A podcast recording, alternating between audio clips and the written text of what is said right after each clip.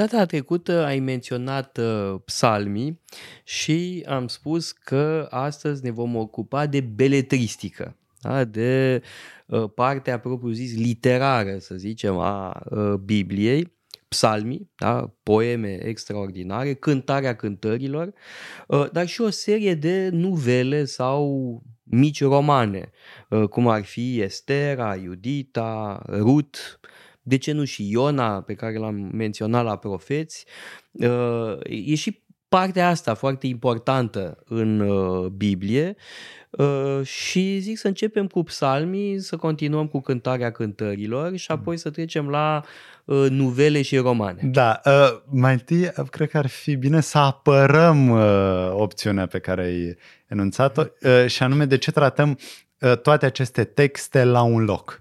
Sunt uh, stiluri diferite, sunt, uh, uh, pentru că în mod tradițional Biblia evrească este împărțită în trei mari categorii, da? uh, așa numit Tanakh.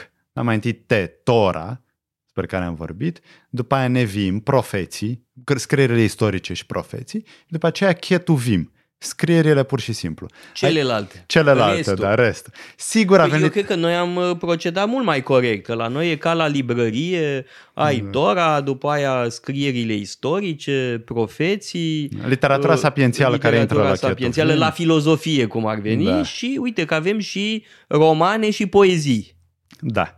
Uh, așa că dacă au făcut-o alții înaintea noastră, să facem și noi, dar mai bine, mai precis. Bun, spuneai să începem cu psalmii sigur, atribuiți lui David, dar nici măcar în textul biblic nu sunt toți atribuiți lui David, uh, există și alți autori. Uh, și colecția de psalm, de fapt, este foarte variată. Nu putem să identificăm mai multe teme, mai multe abordări. Um, avem uh, psalm de laudă, da, laudă la adresa divinității. Psalmi de mulțumire, psalmi de îmbărbătare, de încurajare. Căință. De căință, foarte, importantă. foarte important. Tema da. căință este esențială. Da. Ă, de binecuvântare. Sau de contră există și anumite Și sunt blesteme. psalmi foarte războinici. Da. Da? E vorba de dușmani, de lupta împotriva dușmanilor, de mm. persecuții, de... Mm. Adică varietatea este enormă. Și avem și indicații importante că psalmii au început să fie gândiți, redactați în perioada preexilică în templu. Dar, ă, sigur, colecția a fost finalizată în perioada post-exilică. Avem de-a face până la urmă cu o cultură orală cum sunt toate în antichitate. Deci transmisia orală este mai importantă decât cea scrisă. Noi avem mare noroc că s-au păstrat până la urmă textele scrise pentru că aveau valoare religioasă, dar în primul rând de transmisia orală contează.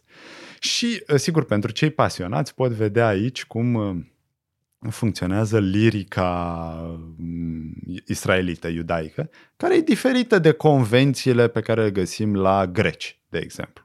Sau la egipteni, nu mai vorbim de ce avem în Asia, în uh, Asia îndepărtat. Și uh, în, printre psalmi putem să găsim câte ceva pentru toată lumea. Uh, cu toții ne putem identifica, ba cu momentele de bucurie, de exaltare, ba cu momentele de tristețe de suferință profundă care sunt uh, formulate în psalm și care poate sunt mai ușor de trăit. E mai ușor să treci peste astfel de experiență dacă găsești în psalm o sursă de confort. Păi, tocmai uh, ții minte că uh, ai venit la înmormântarea mamei mele și am citit din psalmi. Uh, am citit mm. și eu, ai citit și tu, au citit și alți prieteni și nu întâmplător facem lucrul ăsta. Adică în înțelepciunea ei, biserica a rânduit foarte bine uh, da? Uh, aceste lecturi uh, din psalmi. Începi cu primul psalm, dar primii psalmi nici nu sunt despre mm, situații de genul ăsta, sunt destul de războinici, da? primii psalmi. Da? Dar, cum spuneai foarte bine, da? un rol de consolare, Uh, apoi mai sunt și interpretări posibile, că uneori poți da o interpretare spirituală uh, unui psalm care vorbește de luptă. Sigur, și acesta e un fenomen uh, important și frecvent în istoria religiilor, pentru că există metafora războiului, dar ar fi bine să nu interpretăm trupul prea literal. Avem aici în uh, Biblia iudaică sau Vechiul Testament metafora luptei, avem în islam uh, uh metafora războiului, jihadul. Sigur, poți să interpretezi în manieră brutală sau în manieră spirituală această luptă interioară cu demonii, cu viciile fiecăruia.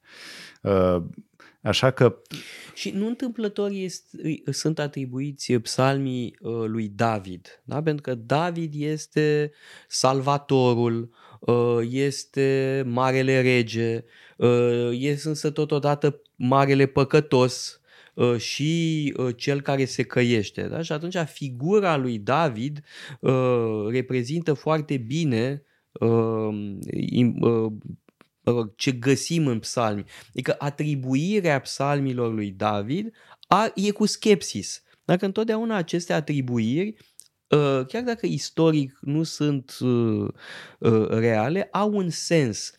Și asta e o, o greșeală pe care mulți o fac. Da, când resping ce spune Biblia pe motiv că nu s-a întâmplat așa. Bun, nu s-a întâmplat așa, dar Ă, există un sens dincolo de ă, factualitatea ă, istorică. Până la urmă nici Hamlet nu s-a întâmplat așa, dar asta nu înseamnă că ar trebui să respingem. Nu înseamnă că Hamlet nu spune ceva foarte important despre condiția umană. La fel se întâmplă și cu uh, cântarea cântărilor, da? care este atribuită lui uh, Solomon. Și această atribuire e cu skepsis. Dar nu, nu, e, nu e o uh, ficțiune și atât. Uh, exprimă de fapt un adevăr uh, de, de altă natură, da? de natură, mă rog, morală, etică, filozofică, uh, spune cum vrei.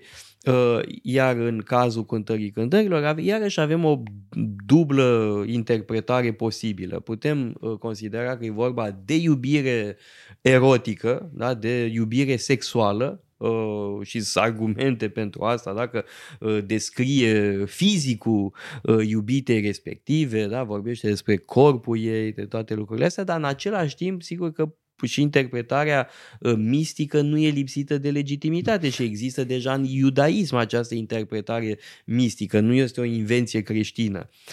Da. Uh, și în cântarea cântărilor nu vorbește doar personajul masculin, uh, în atribuția este a lui către Solomon, ci mai mult vorbește femeia. Da, adică sufletul care vorbește lui uh, Dumnezeu, dacă mm. e să mergem pe uh, interpretarea mistică, pe Mistic, interpretarea da. uh, Bun, spirituală. Interpretarea spirituală și în creștinism mai menționat-o, uh, dialectica dintre Isus și biserică dialogul acesta. Nu poate fi cântarea cântărilor citită în cheia asta și nu-i de mirare că uh, relația mistică dintre om și Dumnezeu este prezentată în cheie erotică. Uh, găsim asta la mari mistici, um, creștini, europeni, uh, pentru că ce relație este mai intimă decât cea erotică? Poate cea doar cea mistică. Cea mai bună reprezentare este statuia Terezei de Avila de Bernini, da? extazul mm. Sfintei uh, Tereza, mm-hmm. care m- mă duce cu gândul imediat la cântarea, la cântarea cântărilor. Da? Uh, și aici, iarăși, nu putem să nu menționăm faptul că uh, alăturarea dintre mistic și erotic nu este doar uh, apanajul, hai să spunem, vestului sau civilizației ideo-creștine. Găsim asta foarte bine și în hinduism. Există reprezentări celebre pe temple hinduse de scene de amor. Da mai aproape de noi la Platon. Da, și în la Phaedros, în banchetul, da. uh, e, e aceeași idee uh, a unui eros ascensional. Numai că în vest avem reprezentări primul rând literale, literare, în est grafice, vizuale, de asta uh, știi că mie îmi place să țin cursul despre introducere în religii și vorbești despre hinduism, dar n-am putut să arăt imagini de pe temple hinduse cu așa ceva pentru că erau prea deochiate. Dar, iar nu trebuie citite, uh, nu trebuie luate în sens uh, literal, ci în sens spiritual. Da, mai apare o problemă. Uh, sunt, spuneam, trei texte atribuite lui Solomon. Uh, proverbele, Ecleziastul și cântarea cântărilor. Și există o dezbatere uh, faimoasă în interiorul iudaismului, rabini care discutau chestiunea și apoi chestiunea poate fi continuată și în uh, interiorul creștinismului. Care e ordinea în care Solomon a scris aceste texte? Da? Hai să spunem, proverbele sunt opera unui om matur. Dar rămâne întrebarea, ce a scris Solomon la tinerețe și ce a scris la bătrânețe? Uh, răspunsul evident este că a scris cântarea cântărilor la tinerețe și ecleziasul la bătrânețe. Dar eu aș zice că e viceversa, pentru că acel scepticism atât de virulent pare a fi scepticismul unui adolescent sau unui tânăr rebel, rebel uh, sau care s-a săturat de cartea pe care a învățat-o și e uh, supărat pe lume și vede numai deșertăciune. Și poate că uh, de fapt cântarea cântărilor este cântecul de lebădă al unui înțelept da, care se pregătește pentru unirea cu Dumnezeu. Sigur că este un exercițiu, poate vor spune, steril, în măsura în care Solomon n-a scris niciuna din aceste texte, niciunul din aceste texte. Dar, pe de altă parte, această dezbatere, de fapt, e foarte importantă, pentru că permite discutarea unor chestiuni fundamentale, da? despre uh, pesimism, despre iubire, uh, ce vine înainte, că de fapt uh, iubirea vine cu vârsta Uh, spun unii. Alții spun nu, e o chestiune care e mai degrabă un fenomen de tinerețe. Și dacă tot am vorbit de cântarea cântărilor, hai să nu neglijăm rolul femeilor în uh, A, Biblia iudaică. Uh, Rut, Rut și Iudita, Estera. Estera. Dar tu știi că eu am o slăbiciune specială pentru cartea Iuditei, uh, pentru că sunt foarte multe reprezentări artistice ale evenimentelor din uh, Cartea da, Iuditei. Dar să spun că ești puțin incoerent, pentru că tu ești, cum toată lumea știe, uh, criptocalvinist. Ori uh, mhm. protestanții nu recunosc uh, canonicitatea cărții iuditei. Da, vezi, această incoerență, de fapt, este o, o modalitate subconștientă de a... Uh, Intra în ortodoxie. De, uh, scapa, Bravo. de a manifesta anumite Bine faci. impulsuri umane care nu pot fi niciodată legate pe de-a întregul. Uh, ce se întâmplă în Cartea Iuditei? Avem o salvatoare a poporului evreu, când uh, evreii sunt, Betulia mai exact, orașul său, este uh, asediat, e atacat de Olofern, de generalul Olofern, uh, trimis de Nabucodonosor, regele Asiriei. Sigur, textul aici okay. greșește, n-avea da. cum să... Dar nu contează asta. Unul mare și rău și din rău, da. Orient. Da. Fioros care vrea să facă propăt. Și, uh... Oarecum tot David și Golia, dar la nivel uh, uh, mai mare. Da? Adică uh, Iudita joacă cumva rolul lui David aici. Da. Uh, exact asemănarea asta a fost sesizată și de Donatello, care face două statui cu David și cu Iudita uh, pentru medicii. Uh, și uh, Iudita uh, se duce, e foarte curajoasă, le spune evreilor... Este curajoasă uh, pentru că, uh, de fapt, conducătorii evreilor sunt căcăcioși. Sunt niște lași și ea trebuie să rezolve problema, adică se duce în tabăra uh, invadatorilor asirienilor, îl se duce pe Olofern, îl îmbată, îl face rangă, își pierde Olofern, bineînțeles, nu se mai poate apăra și îl decapitează. După care, ajutată de slujnică, ia capul lui Olofern, îl duce înapoi în orașul israeliților. Așteptăm ca Quentin Tarantino să facă un film despre Iudita da. și Holofernes. da. Lasă că au pictat Caravaggio, uh, Artemisia Gentileschi, Klimt mai târziu. Uh, sunt, uh, merită urmărită această istorie a Iuditei în artă. Uh, și Ă, bineînțeles, felul în care artiștii aleg să surprindă momentele importante în Cartea Iuditei spune ceva despre ce considerei că e important. Seducția, curajul, ă, reușita politică a Iuditei. Dar toate acestea sunt ă, aspecte ale personalității extrem de complexe uh, acestei femei remarcabile din uh, Interesant că protestanții n-au uh, introdus uh, Iudita în uh, canonul uh, lor pentru că poate li s-a părut că e vorba de uh, o uh, formă de terorism. Da, Iudita e un fel de teroristă, nu? Și se opune uh, autorității, da? Nu știu, mhm. mă, mă întreb, poate că eu, au văzut ceva dubios. Ceva subversiv. Și în... du- subversiv și dubios. Uh, cred că Luther și Calvin n-au uh, Da? uh, agreat uh, mesajul din Iudita, uh, dar Estera este și ea tot o salvatoare. Da? Sunt cele două figuri feminine, de fapt avem mai multe figuri feminine salvatoare.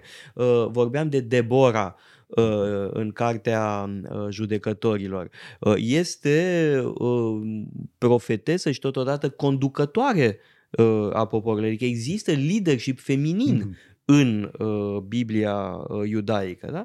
Uh, Estera se situează în uh, perioada uh, uh, persană. Uh, să nu uităm că perșii au fost foarte drăguți uh, cu evrei, le-au, foarte, le-au permis să se întoarcă uh, cei care voiau în uh, Țara Sfântă, apoi Ezra și uh, Neemia sunt uh, oamenii perșilor, uh, da? Sunt, uh, își exercită autoritatea în cadrul Imperiului Scrib, Persan. respectiv I- guvernator. uh, Imperiul Persan a fost uh, extrem de tolerant uh, din punct de vedere uh, religios, da? Uh, nu aveau nimic cu cei care uh, se supuneau. Da, Uh, se- Sigur că au distrus acolo unde ave- aveau rezistență. Da? Perșii au distrus uh, templele de pe Acropolă, de pildă. Sigur, în, Dar era uh, vorba de 480, logica războiului. De logica războiului. Așa cum firește. și romanii au făcut mai târziu. Da. Seamănă din punctul ăsta de vedere Uh, cu Da, perși. este genul de imperiu uh, supranațional, uh, dar care are o optică tolerantă. Asta e să foarte spunem. interesant legat de discuțiile de astăzi, uh, în care imperiul se asocia colonialismului și de ce este rău, orice formă de imperiu e rău, a fost rău. Ei, nu e chiar așa. Pentru că de multe ori imperiul este mult mai tolerant decât un stat național care vrea să formuleze o identitate clară. Bine Bun, acum, definită. sigur că nici Imperiul Asirian, nici Imperiul Babilonian sigur. nu urmau uh, sub nicio formă o logică națională. Și asirienii erau bun, mult mai duri decât... uh, Da. Acum, uh, povestea este uh, că Estera evită uh, un genocid. Da? Uh, e acolo un intrigant uh, care pune la cale un genocid. Uh, o, o, un prim uh, pogrom, să spunem. Da? Și Estera e cea care uh, previne această catastrofă. Da? Și uh, în sensul ăsta ea este o salvatoare, uh, dar nu este o salvatoare de tipul David, de pildă, da? care uh, combate pe uh, adversari, care îl omoară pe Golia. Da? Uh, Estera, prin mijloace uh, feminine, poate la fel ca Iudita, da, fără violență, uh, uh, previne uh, un masacru. Uh, și să nu uităm totuși și pe Ruth, că am evocat-o.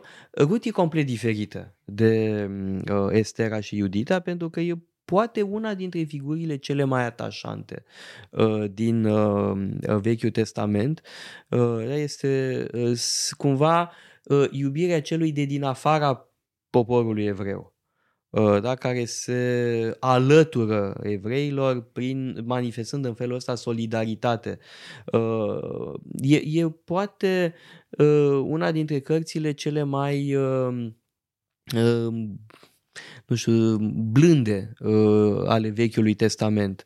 Um, este cumva opusul cărților lui Ezra și Neemia uh, ca uh, tonalitate sau uh, cărții lui Iosua, da, în care avem un, uh, o anumită optică asupra străinilor, da, foarte uh, dură, da, de excluziune, de eventual de eliminare uh, a celor uh, de neam Și- străin. În timp ce Ruth prezintă o cu tot o altă Mm.